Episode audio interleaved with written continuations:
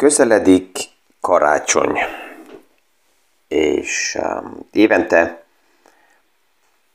van, tehát pont ebben az időben ideális így a kívánságokat megnézni, hogy mik, mik is azok a, az, az, az így a tömegből kivett, kivett kívánságok, és van egy, ami újra és újra felbukkan, ez fiataloknál, idősebbeknél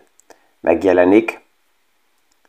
az, az a kérdés, hogy hogy tudom azt elérni, hogy ne kelljen dolgozni menni.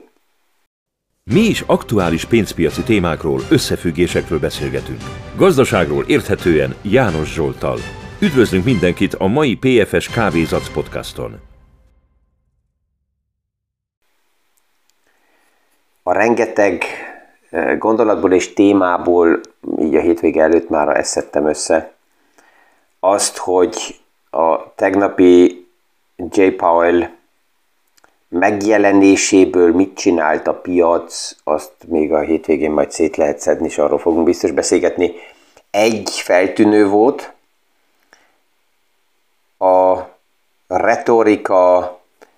a viselkedése J. Powellnek már nem annyira lényeges a piacnak, mint ami eddig volt. Ez volt így az első kép, ami lejött,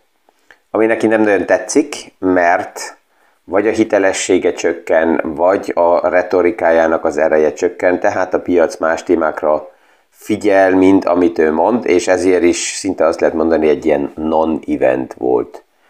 az esemény. De ezt majd külön a jövő hét elejéig megnézem. Ez a kívánság, ez az, ami, ami előtérbe jön, és az a, az a az az elképzelés, hogy legyen valamikor elég pénz, hogy csak a pénzből és a pénznek a hozamából tudjam finanszírozni az életemet. Ezt a, ezt a gondolatot, hogy ne kelljen dolgozni, menni, ezt szétszedném két részre. Az egyiket hamar meg lehet oldani, mert ha arról van szó, hogy elérni az, hogy ne kelljen menni, tehát ez a muszáj, ennek az erejét hamarabb és egyszerűbben ki lehet húzni, és ezt persze, hogy mindenki saját maga kézbe veti azonnal. Ha a munkakört átvilágítjuk, amivel foglalkozunk, és megnézzük, hogy valójában sikerült-e oda elhelyezkedni, ami az erős oldalunkat, ami a képességünket, ami a tehetségeket foglalja valamennyi formába össze, és abszolút megtörténhet az, hogy ez nem az a tevékenységi kör lesz, ami anyagi olyan, tehát olyan anyagi háttereket segít felépíteni, hogy ne kelljen fötétlen tovább dolgozni, de legalább a mindennapi élet, rutin, folyamat akkor élvezetesebb. És ez a, ez a menekülési vágy abból az um, egyszerűbben megoldható, és akkor az, az, az megszűnik. Tehát ez, ez az első része, ezt így ki kell mondjam, mert ez hozzatartozik. A második, hogy mindegy, hogy mivel foglalkozunk Európába, szerencsére a legtöbb, a legtöbb országban olyan helyzetben vagyunk, hogy nem kell az egzisztenciális alapokért valójában küzdeni a munkába, tehát, hogy azt mondani, hogy bármilyen kemény, nehéz munkát kell vállalni, akár gyermekeknek is, mert ha nem éhen halnának, tehát, ha itt, mit tudom, egy összehasonlításba hozom ezt, mit tudom, valahol, valahol feltörekvő országokban, vagy Bangladesben, ahol, ahol mit tudom, gyermekek is kell munkába menjenek, és, és mérges anyagokkal dolgozzanak azért, hogy mi itt farmert vehessünk Európába például. Tehát egy egészen más kategóriáról beszélek, és az a küzdelem, ami ilyen regiókban munkával kapcsolatosan zajlik, annak semmi köze nincs a szabadsághoz, a szenvedélyhez, a, a, a saját képességeknek a kipontakozásával, azzal a kérdéssel, hogy mikor dolgozok, kivel dolgozok, hogy dolgozok. Tehát ez, ez a definíció, hogy ki hol mit tesz és dolgozik, ez, ez egy lényeges téma, és az, az is egy magas szintű luxus ezen gondolkozni, hogy, hogy mi történje, hogy ne kelljen dolgozzak. De persze, hogy mégis visszatérek, mert, ezt, mert egész száraz szemszögből szeretném ezt megvilágítani. A, az érdekes kérdés az, hogy az elmúlt évtizedekben egy bizonyos kép változott, és pedig az, hogy mekkora életminős, az életminőségnek milyen részéről mondok le azért, hogy még keményebben dolgozzak karrierbe, investáljak, hogy azután majd legyen elég pénzem. Ez fordul oda, hogy miről, mi minden kívánságról mondok akár le, azért, hogy most legyen életminőség és életidő, mert egy bizonyos generáció bebizonyította azt a fiataloknak, hogy feláldozni magukat, az egészségüket, lemondani a munkakarrier miatt mindenről oda vezetett, hogy azután, ha volt is pénzük, akkor keresték a megfelelő szanatóriumot, kórházat, orvost, és próbálták az egészséget megvenni, amit nem lehet. Ha ez a kérdés ugye azt arra kerül, hogy ne kelljen dolgozni, mert tudok élni a pénzből, akkor jön a következő, hogy milyen életszínvonalamat kell megfinancírozzam. Mint uh, kvázi fugalista, minimalistaként um, élek és élvezem csökkenteni a fix költségeimet havonta, és azt kell megfinancírozni, vagy az az életstílus, az elképzelésem, hogy mit tudom, még egy oldtimer gyűjteményt szeretnék felépíteni, vagy egy, egy nagyon jó borpincét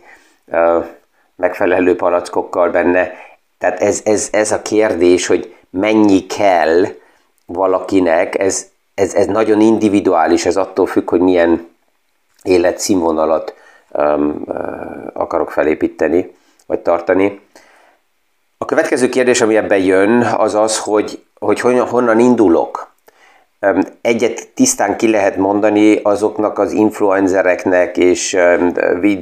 YouTube videóknak az üzenetét, hogy saját önerő nélkül, alaptőke nélkül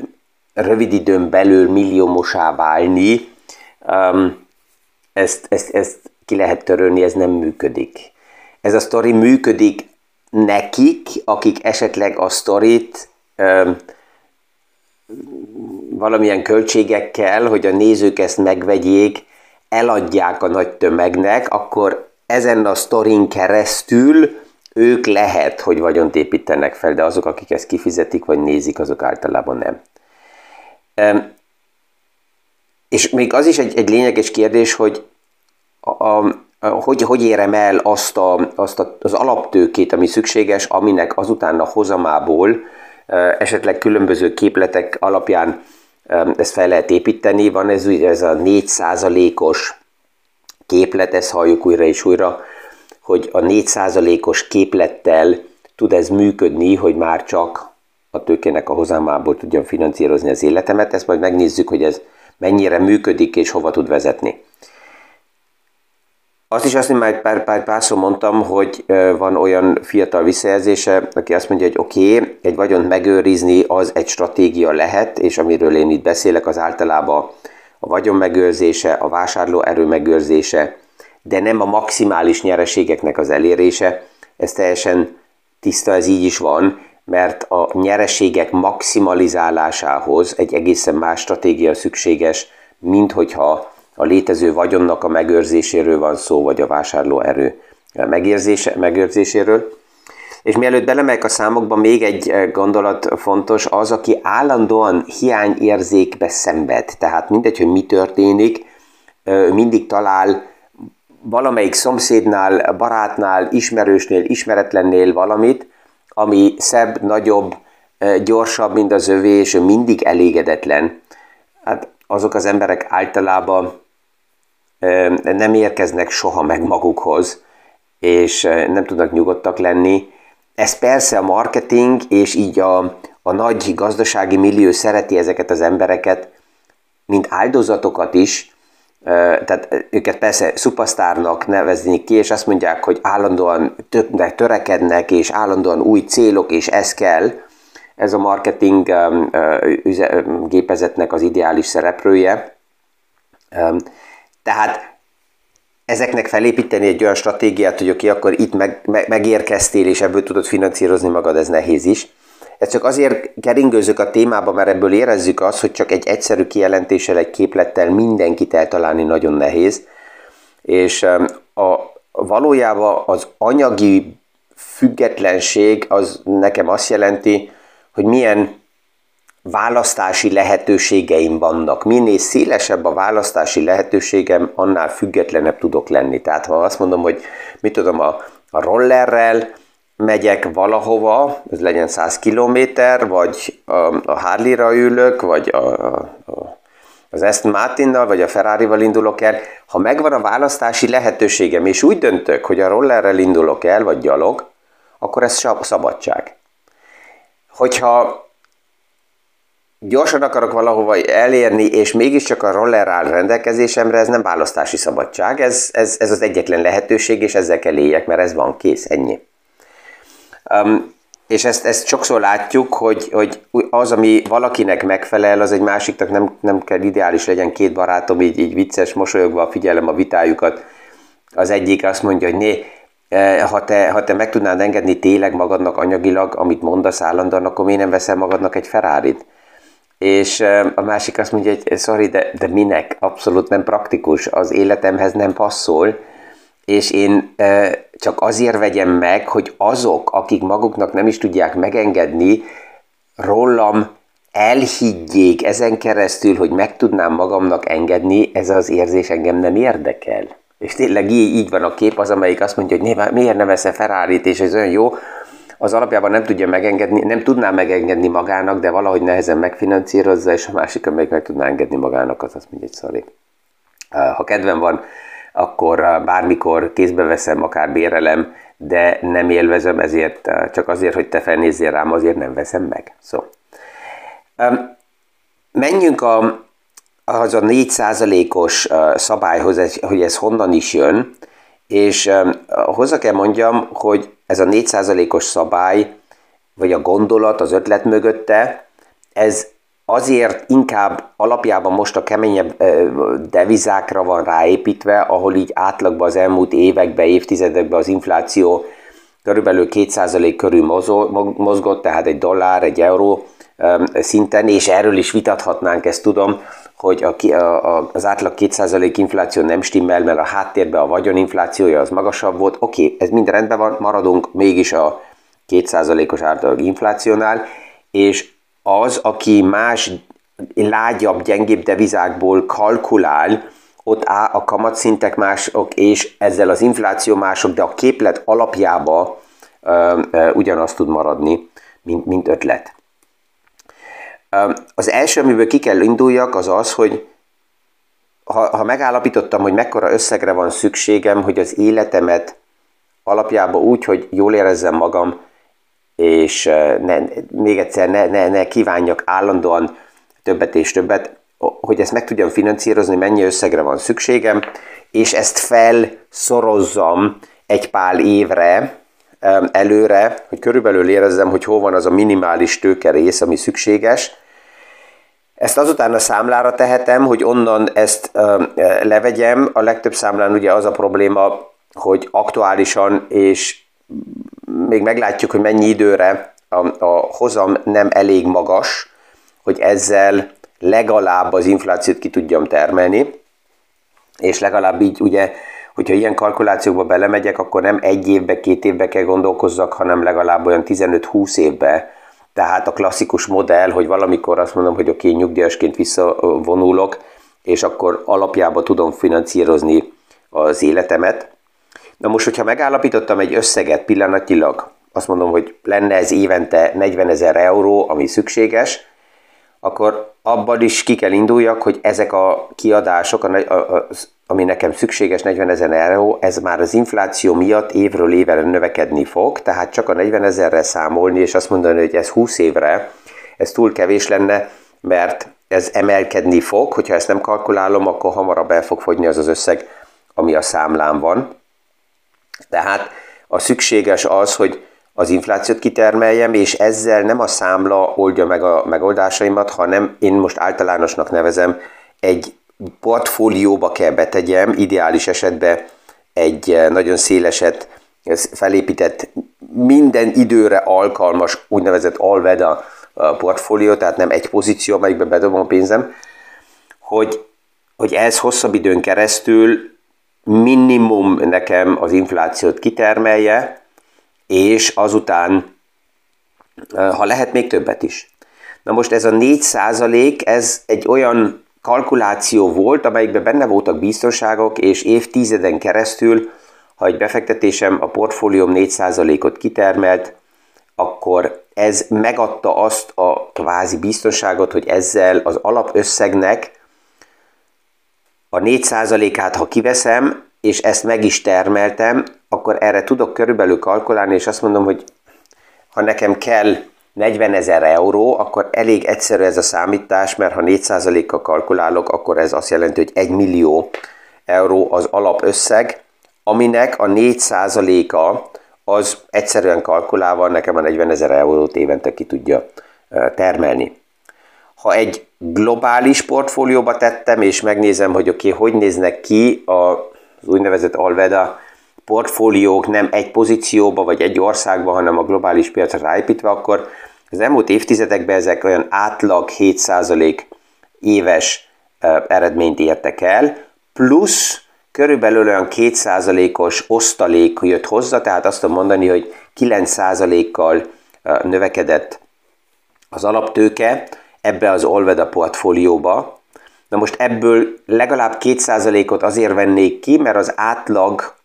um, fogyasztó árindex, az infláció az olyan körülbelül 2% körül mozgott az elmúlt évtizedekben um, a dollár-euró szinteket, ha nézzük. Tehát, ha ezt megnézzük, akkor azt jelenti, hogy a 9%-ból 2%-ot um, kiveszünk, mint uh,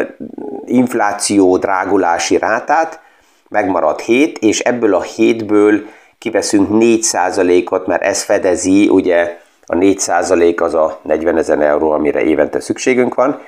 Ergo, ez azt jelenti, hogy 3% megmarad az alaptőkébe, és így e, ez a modell, ezzel el tudom azt érni, hogy kiveszem a 4%-ot, a 40 ezer eurót, de az alaptőke nem hogy csökken, hanem akár még növekszik is. Ez a 4%-os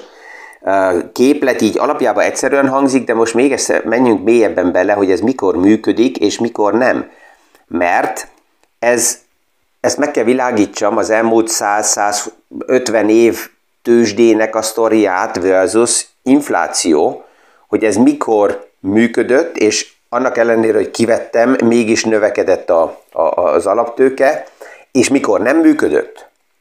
Mert egyet látunk, hogyha historikusan ezt megvilágítsuk, hogy nagyon lényeges, hogy mely, mik, mikor kezdtem el, melyik évbe kezdtem el, milyenek voltak a paraméterek.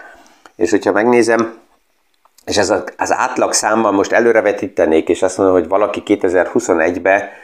azt mondaná, hogy oké, okay, elértem, itt van az alaptőke, az egy millió, és ebből kiveszek évente 40 ezer eurót, és mit tudom, 2040-ig kalkulálok, akkor ez azt jelenti, hogy az infláció miatt a 40 ezer évente megnövekedik ez alatt a, az idő alatt 60 ezer euróra, aminek ugyanaz a vásárló ereje, mint a 40 ezernek, ez az alapinfláció miatt van, a 2%-kal, az alaptőke pedig az átlag Olveda portfólióval az 1 millióról növekedett mégis 3 millióra. És itt jön a kérdés, hogy oké, okay, hogyha ez ennyire egyszerű, akkor ezt miért nem csinálja mindenki így? Nagyon egyszerű, mert nincs mindenkinek egyből egy millió eurója, amit be tud fektetni. A másik pedig, hogy nagyon fontos, hogy mikor kezdem el a, a, a befektetést, és milyen időablakot nézek, hogy akkor működik-e ez a 4% vagy nem, és ilyen backtesteket, ha megnézünk, tehát visszamegyünk a múltba, az elmúlt évtizedekbe, akkor azt látjuk, hogy voltak olyan időablakok, amikor ez nagyon-nagyon jól működött ez a modell, tehát hogy befektettem, 4%-ot kivettem, és annak ellenére nagyon erősen tudott növekedni a portfólióm, és mellette a költségek sem növekedtek annyira erősen. A döntő mindig az, hogy mi történik a projektnek az elején. Tehát ha megvan a befektetés, akkor az, els, e, az első években mi történik, mekkora az infláció, és emellett mekkora a gazdasági eredmény. Minél alacsonyabb az infláció, és minél nagyobb a gazdasági eredmény, annál jobb ez a sztori. De van olyan ablak is, amikor megnézzük ezt a körülbelül 20 évet, vagy 25 évet. 1972-ben például, hogyha valaki ezt a modellt elindította, akkor az infláció jóval magasabb volt, mint 2%, a gazdasági eredmények az első években gyengébbek voltak, mind a 9%, és ez azt jelentette, hogy aki 72-ben a milliót befektette, 4%-ot kivett, inflációhoz hozzapasszolva, az 2008-ra lenullázta volna az eredményt. Tehát, hogyha biztonságot keresem, akkor azt kell megnézzem, hogy az elmúlt évtizedekben hogy néztek ki ennél a 4%-os modellnél azok a worst case időablakok, amelyekben nem, nem sikerült volna 4%-kal megtartani az alapot, és, és esetleg kevesebb lett volna. És erre van egy pár példa, a backtestben azt lehet látni, hogy az elmúlt 100, szinte 150 évben, 1871 óta 13 olyan időablak volt, amikor ezzel a modellel egy millió, és ebből 4%-at kivenni nem működött volna, hogy az alaptőke megmaradjon, hanem ez lenullázódott volna, a legrövidebb időszak lenullázása 1968 és 81 között történt volna meg 23 év alatt. Tehát ez miért fontos? Mert, mert ha, ha ilyen kalkulációkba megyek bele, akkor persze, hogy a worst case is kell foglalkozzam, hogy megnézzem, hogy mi veszélyezteti a kombinációkat, és 2022-ben egy ilyen modellt nyugdíjba menni, elindulni, pont egy worst case időablak lett volna, mert az infláció nagyon magas, és az éves eredménye a tőkepiacoknak gyenge. Tehát ez egy jó hír, hogy oké, okay, akkor a statisztika szerint a legnehezebb év megvolt, de a másik oldalon azzal is kell foglalkozzak, hogy vagy a 4%-os modellt el kell hagyjam, és azt kell mondjam, hogy 3%-os modellbe érdemes gondolkozni, vagy akár 2%-os modellbe, ami azt jelenti, hogy vagy kevesebbet veszek ki, és megnézem, hogy mit tudok tenni a költségek oldalán, vagy pedig nagyobb kell legyen az alaptőke, hogy ki tudjam venni a 4%-ot, vagy a 3%-ot, és, és ez, ezekkel kell azután játszodjak. Tehát ebből látjuk azt, hogy, hogy ezek a modellek, ezek bizonyos időablakokból, hogyha így kivesszük, akkor ez elméletileg jó néz ki, csak ezt mindig át kell ütessem az életre, hogy azt mondjam, hogy oké, okay, ez mennyire reális, mennyire passzol hozzám, milyen eszközök kellenek, milyen portfóliók, azért, hogy meglegyen az a biztonságom. Egy jó hír van, ez az a learning, így összefoglalva az egészbe, ha valaki az elmúlt 150 évben a 3%-os modellel dolgozott, tehát ha 3%-ot vett ki az egy millióból, vagy ha 40 ezeret akart, akkor 1,3 millióból vette azt ki, abba nulla volt a valószínűsége, hogy lenullázódott, tehát nem volt olyan időablak, amelyik a 3%-nál az alaptőkét nullába vitte volna. Ez lehet, hogy egy kicsit túl erős ilyen um, számok tornája volt, de mivel főleg így, így, így fiatal ügyfelektől ez néha érkezik, hogy akkor hogy lehet ezt elérni, és ez a vízió, és megvan ebbe a könyvbe, és abba a könyvbe ez a modell, és ha ezt elértem, csak szerettem volna felvilágítani azt, hogy milyen szemszögekből érdemes minden modellt megvilágítani, és az, hogyha jól megy, és turbózik, és szárnyal az a modell, az nem zavar senkit. A worst case szenáriókat érdemes megnézni, mert hogyha rosszul kalkulálok, és 60-65 éves koromban le nullázódik ez a tartalékszámla, és akkor azon kell vakarozzak, hogy esetleg munkahelyet keresek, az nem lesz nagyon motiváló. Ezzel mindenkinek kellemes hétvéget kívánok. Ups, egy kicsit hosszabb is lett a mai podcast de remélem a gondolatok hasznosak, és a viszonhallásra a jövő hét elején a következő PFS Kávézat podcastig. Thank you.